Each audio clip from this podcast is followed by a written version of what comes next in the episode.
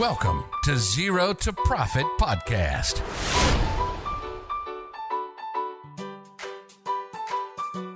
สวัสดีครับขอต้อนรับเข้าสู่ Zero to Profit Podcast ครับ Podcast ที่ว่าด้วยเรื่องของบัญชีภาษีแล้วก็การเงินของธุรกิจนะครับอยู่กับผมครับพี่น้อม Tax Magnome ครับแล้วก็น้องนุช Zero to Profit ครับนี่คือ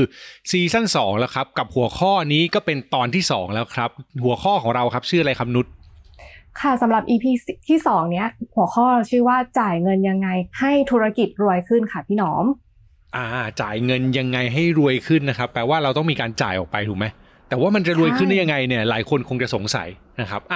อธิบายให้ฟังก่อนครับนุชว่าจ่ายเงินของธุรกิจเนี่ยมันมีการจ่ายแบบไหนยังไงบ้างครับคืออาจจะอธิบายง่ายๆ3หัวข้อประมาณนี้นะคะก็คือการจ่ายเงินธุรกิจอ่ะมันจะมี3แบบแรกเนี่ยเป็นการจ่ายเงินค่าสินค้าบริการทั่วไปที่เป็นธุรกิจหลักของเรานะยกตัวอย่างเช่นถ้าสมมุติว่าเราเป็นธุรกิจซื้อมาขายไปหรือว่าเป็นธุรกิจที่ผลิตอะค่ะการจ่ายเงินค่าสินค้าเนี่ยมันก็จะผันแปรกับยอดขายหรือว่ายอดที่ใช้ในการผลิตนะคะซึ่งเราก็อาจจะมีทั้งการจ่ายสดแล้วก็การจ่ายเชื่อก็แล้วแต่ว่าเราจะตกลงกับซัพพลายเออร์ยังไงได้บ้างนะคะตัวที่2เนี่ยก็เป็นค่าใช้จ่ายทั่วไปในออฟฟิศค่ะค่าใช้จ่ายทั่วไปในออฟฟิศยกตัวอย่างเช่นพวกค่าน้ำค่าไฟค่าเช่าออฟฟิศนะคะค่าใช้จ่ายพวกนี้จะเป็นค่าใช้จ่ายที่มักจะเกิดขึ้นเป็นประจำทุกๆเดือนนะคะรวมไปถึงค่าใช้จ่ายพนักงานด้วยนะคะพอมันเกิดขึ้นเป็นประจำทุกเดือนเนี่ยเราก็จะรู้แล้วว่าเดือนนี้เราจะต้องจ่ายฟิกซ์ที่จำนวนประมาณเท่าไหร่นะคะแล้วก็เติมมาอีกนิดนึงค่ะสำหรับตัวที่3เนี่ยตัวที่3เนี่ยก็จะเป็นค่าใช้จ่ายสำหรับใครที่ไปกู้เงินมานะคะเพื่อตั้งต้นในการเริ่มธุรกิจค่าใช้จ่ายตัวนี้เนี่ยก็จะเป็นการจ่ายคืนเงินต้นนะแล้วก็ดอกเบี้ยของธุรกิจไปให้กับเจ้าของเงินกู้หรือว่าให้กับธนาคารก็เป็นได้นะคะอันนี้จะเป็นตัวอย่าง3รายจ่ายที่เกิดขึ้นในธุรกิจค่ะ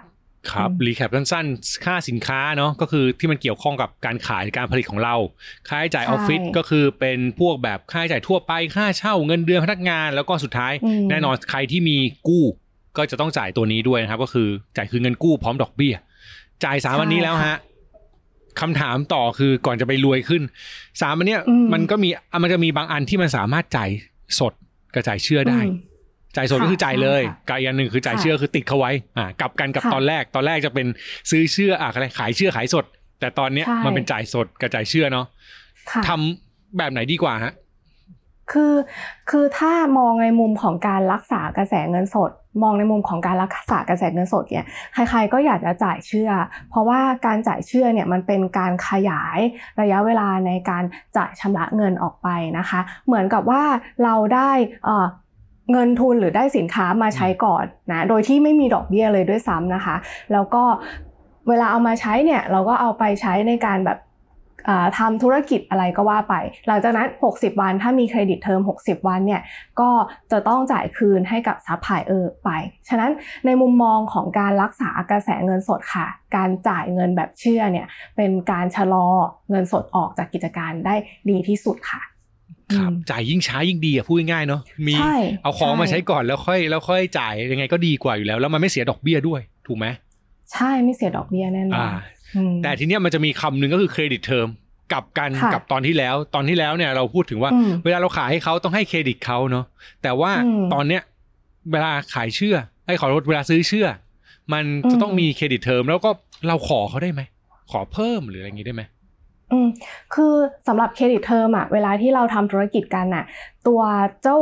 วซัพพลายเออร์เขาก็จะกำหนดเครดิตเทอมมาให้เราอยู่แหละอย่างเช่น30วันนะคะซึ่งถ้าถามว่าจะไปขอเครดิตเทอมเพิ่มได้หรือไม่นะคะมันก็ขึ้นอยู่ว่าเราเป็นคนยังไงเรามีประวัติการชำระเงินยังไงด้วยเนาะเพราะว่าตอนที่แล้วอ่ะเราพูดเรื่องว่าเราจะให้เครดิตเทอมลูกค้ายังไงเราก็ต้องดูประวัติลูกค้าด้วยแต่ตอนเนี้ยสำหรับการที่เราไปซื้อของเขามาตัวซัพพลายเออร์เองก็ต้องดูประวัติเราด้วยว่าเรามีประวัติการชำระเงินเป็นยังไงถ้าซื้อของแล้วเบี้ยวหนี้ตลอดตามเงินไม่เคยได้แน่นอนว่าซัพพลายเออร์ไม่ยอมเพิ่มเครดิตเทอมให้เรา อยู่แล้วนะคะใช่ๆ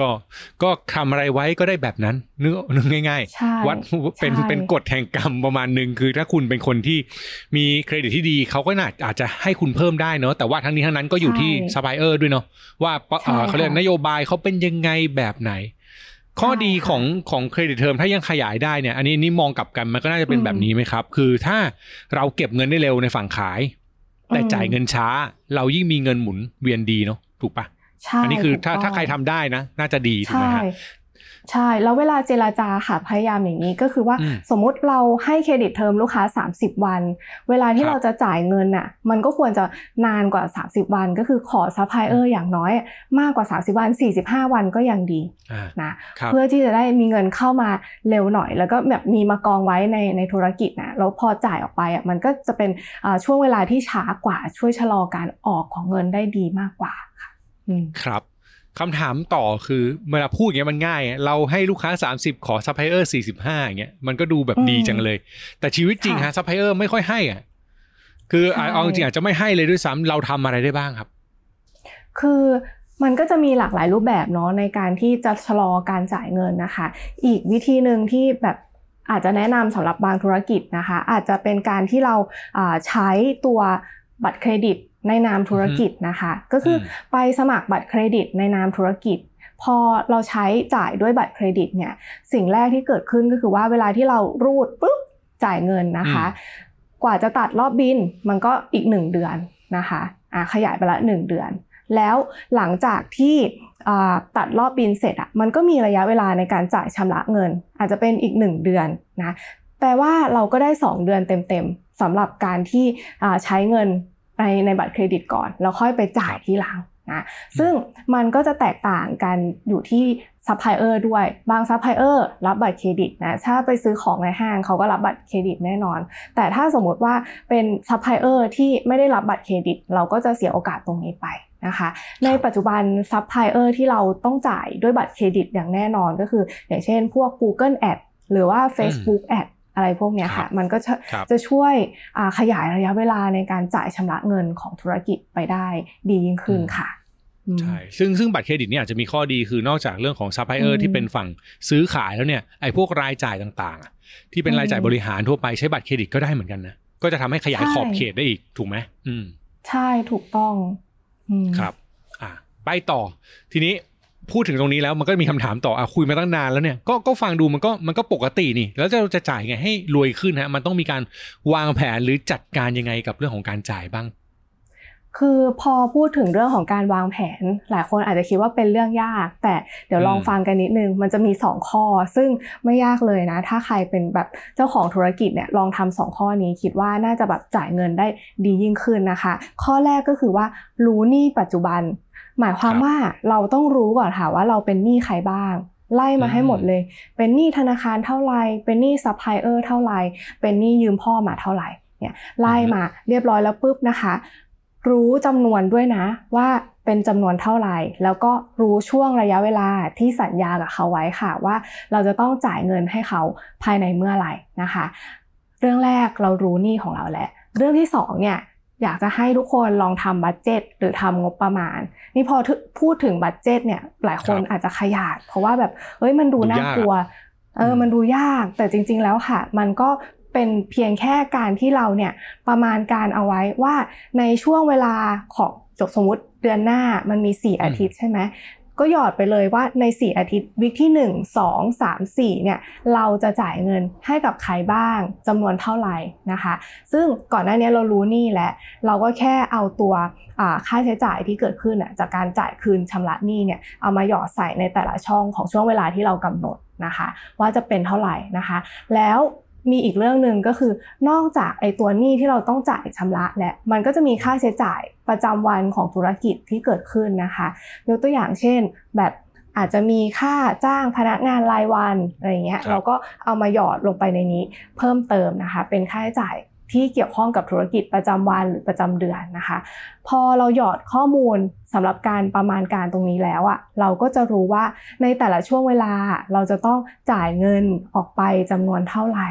นะคะพอเราเห็นปุ๊บเราก็มาเปรียบเทียบกับเงินที่เรามีอยู่ถ้าสมมติว่าเงินที่เรามีอยู่อ่ะในวีคเนี้ย มันยังน้อยกว่าการที่จ่ายออกไปเนี่ยเราจะทำยังไงได้บ้างเช่นไปเจรจากับซัพพลายเออร์คนไหนได้ไหมว่าขอถัดเป็นวีคหน้าได้หรือเปล่าเพราะว่าเดี๋ยววีคหน้าเนี่ยจะมีการรับเงินจากลูกค้าเข้ามาพอดีอะไรอย่างเงี้ยมันจะช่วยให้เราเนี่ยวางแผนในเรื่องของการจ่ายชำระเงินได้ง่ายมากยิ่งขึ้นถ้าเราทำบัดเจ็ตนะคะ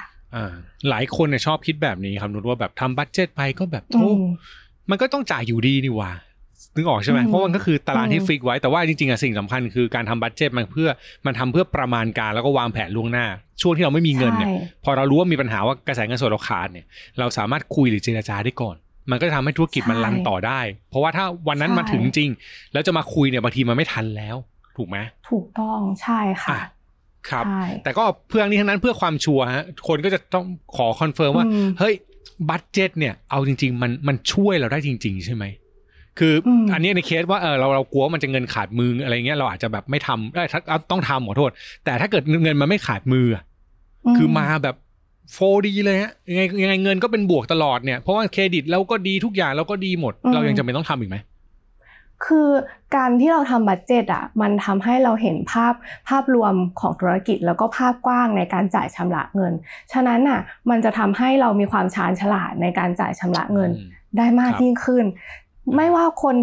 แบบไม่ว่าธุรกิจจะมีเงินมากหรือเงินน้อยอ่ะการทำบัดเจ็ตอ่ะมันไม่ใช่แค่ทำให้เรามองเห็นปัญหาแล้วก็ไปแก้ปัญหาเฉพาะหน้าแต่ว่ามันจะช่วยให้เราแบบแพลนในการจ่ายชำระเงินได้อย่างฉลาดมากยิ่งขึ้นค่ะฉะนั้นก็เลยจะแนะนำว่าควรทำบัดเจ็ตดีกว่าการที่เรารู้ว่าวันนี้หรือพรุ่งนี้เราต้องจ่ายใครอ่ะมันอาจจะดีกว่าที่เราไม่รู้อะไรเลยอยู่ดีๆเงินก็ออกไปแล้วเรามาตามเก็บข้อมูลที่หลังนะจริงจริงๆถ้าเทียบกันง่ายๆธุรกิจกับชีวิตคนก็เหมือนกันเนาะคือถ้าเรามีแผนแล้ววางแผนแล้วก็กำหนดไว้ตั้งแต่แรกมีเป้าหมายดูว่าอนาคตต้องเจออะไรเนี่ยต่อให้มันเป็นสิ่งที่ดีเนี่ยมันก็ดีขึ้นได้อีกหรือว่าถ้าเราจะเจอเรื่องร้ายเนี่ยมันก็ทำให้เราเบาบางลงไปได้หรือว่าจัดการได้ก่อนล่วงหน้าเนาะบัดเจ็ตน่าจะมาช่วยในมุมนั้นถูกไหมครับใช่ถูกต้องค่ะแล้วก็อย่างเวลาไปเจรจาขอผ่อนชำระหนี้อะไรอย่างเงี้ยกับธนาคารนะคะเวลาที่เราเดินเข้ามามี2คนนาย A กับนาย B นาย A เดินเข้ามาอยู่ดีบอกธนาคารว่าผมขอชำระหนี้ช้าหน่อยเพราะว่าตอนเนี้ยไม่มีเงินนี่กับอีกคนนึงเป็นนาย B บอกว่าผมขอชำระหนี้ช้าหน่อย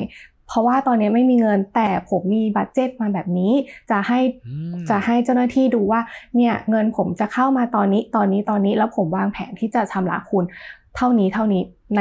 ระยะเวลาเท่านี้อะไรอย่างเงี้ยมันดูดีมีภาษีมากกว่าแล้วแน่นอนว่าคนที่เป็นเจ้าหนี้อ่ะเขาก็มีความเชื่อมั่นมากกว่าว่าเฮ้ยเรามีแผนแบบเนี้ยแล้วเราเหมือนจะชำระเขาจริงๆอ่ะมันก็สามารถทำให้เราขอขยายช่วงเวลาในการชำระหนี้ได้ดียิ่งขึ้นครับนี่น่าจะเห็นภาพเลยนะครับว่าสุดท้ายแล้วเนี่ยสิ่งสำคัญที่คำว่าจ่ายให้รวยขึ้นเนี่ยมันคือการแพลนให้ดีแพลนรายจ่ายให้เหมาะสมแล้วมันจะทำให้ธุรกิจเราไปต่อได้ถ้าเราไปต่อได้ก็รวยขึ้นแน่นอนหรือว่าถ้าเราวางแผนได้ดี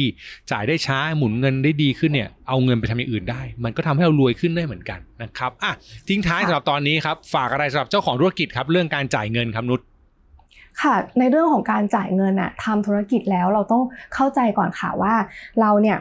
มีการจ่ายเงินกี่ประเภทแล้วแต่ละประเภทอ่ะมีการจ่ายเงินอย่างไรบ้างยกตัวอย่างเช่น3ประเภทที่เราบอกไปเรื่องแรกก็เป็นการจ่ายค่าสินค้านะคะเรื่องที่2เนี่ยก็จะเป็นค่าใช้จ่ายในธุรกิจของเรามีอะไรบ้างต้องรู้ให้หมดนะคะแล้วก็เรื่องที่3เนี่ยก็จะเป็นเรื่องของรายจ่ายที่เราต้องจ่ายคืนเงินกู้แล้วก็ดอกเบี้ยแล้วหลังจากนั้นน่ะเรามาดูกันต่อว่าแล้วธุรกิจเราอ่ะจะรวยขึ้นได้ยังไงนะคะถ้าสมมุติว่าลำดับแรกนะต้องดูก่อนว่ารายจ่ายทั้งหมดของเราที่เกิดขึ้นน่ะมันมีประโยชน์หรือเปล่านะคือ1ถ้ามันไม่มีประโยชน์อ่ะคือเราไม่น่ารวยขึ้นแน่นอนนะคะแต่ถ้าเราข้ามผ่านคำว่ามีประโยชน์ไปได้แล้วอ่ะค่ะเราก็ลองมาดูกันต่อว่าธุรกิจของเรามีรายจ่ายอะไรบ้างแล้วเราค่อยไปวางแผนจัดการบัดเจ็ตของธุรกิจนะว่าในช่วงเนี้ยเราจะจ่ายเงิน อะไรอย่างเงี้ยเป็นทำแบบเนี้ยให้เป็นนิสัยอะค่ะนุชคิดว่ามันน่าจะช่วยให้ธุรกิจเนี่ยสามารถจ่ายเงินได้อย่างชาญฉลาดมากยิ่งขึ้นนะคะเพราะว่าส่วนใหญ่แล้วเนี่ยธุรกิจที่รวยเนี่ยมันไม่ได้รวยจากการที่เราขายของได้เก็บเงินได้เยอะอย่างเดียวนะคะเราอาจจะรวยจากการที่เราประหยัดเงินสำหรับธุรกิจได้แล้วก็มีการวางแผนสำหรับการจ่ายเงินธุรกิจได้อย่างดีแล้วก็มีความชาญฉลาดมากนะคะก็อันนี้ก็ขอฝากไว้สำหรับเจ้าของธุรกิจนะหลายๆธุรกิจค่ะวางแผนการเงินให้ดีครับแน่นอนครับไม่ว่าจะเป็นบุคคลหรือธุรกิจจัดการรายจ่ายให้ดียังไงก็ตามถ้าคุณจัดการได้เนี่ยธุรกิจของคุณดีแน่นอนแล้วก็สุดท้ายเรารวยขึ้นแน่ๆนะครับก็ฝากไว้สำหรับ Zero to Profit Podcast ตอนนี้นะครับติดตามพวกเราได้นะครับทาง Channel ต่างๆดังต่อไปนี้นะครับถ้าใครฟัง SoundCloud นะครับอยู่ใน Channel ที่ชื่อว่าโลกไปไกลแล้วนะครับส่วนถ้าใครฟัง Podcast นะครับก็ทุกแอปที่คุณใช้ฟัง Podcast เลยนะครับอยู่ใน Channel ที่ชื่อว่า Tax Magnome ครับรวมถึง Boxdit ด้วยนะครับใครใช้ Boxdit ก็สามารถฟังพวกเราได้ที่ Boxdit แล้วก็สุดท้ายฮะใครสนใจดูเป็นวิดีโอนะครับไปดูได้เลยครับที่ YouTube Channel Tax Magnomeผมอ่ะก็ประมาณนี้ครับผมแล้วเจอกับเรามากันทุกวันพุธนะฮะโดยประมาณนะทุกพุธตอนเช้าเราจะเจอกันกับ Zero to Profit Podcast นะครับถ้าไม่เลทถ้าไม่พลาดจะเจอกับเรา2คนแบบนี้เป็นประจำนะครับวันนี้เรา2คนลาไปก่อนครับแล้วก็พบกันใหม่ในตอนหน้าครับสวัสดีครับสวัสดีค่ะ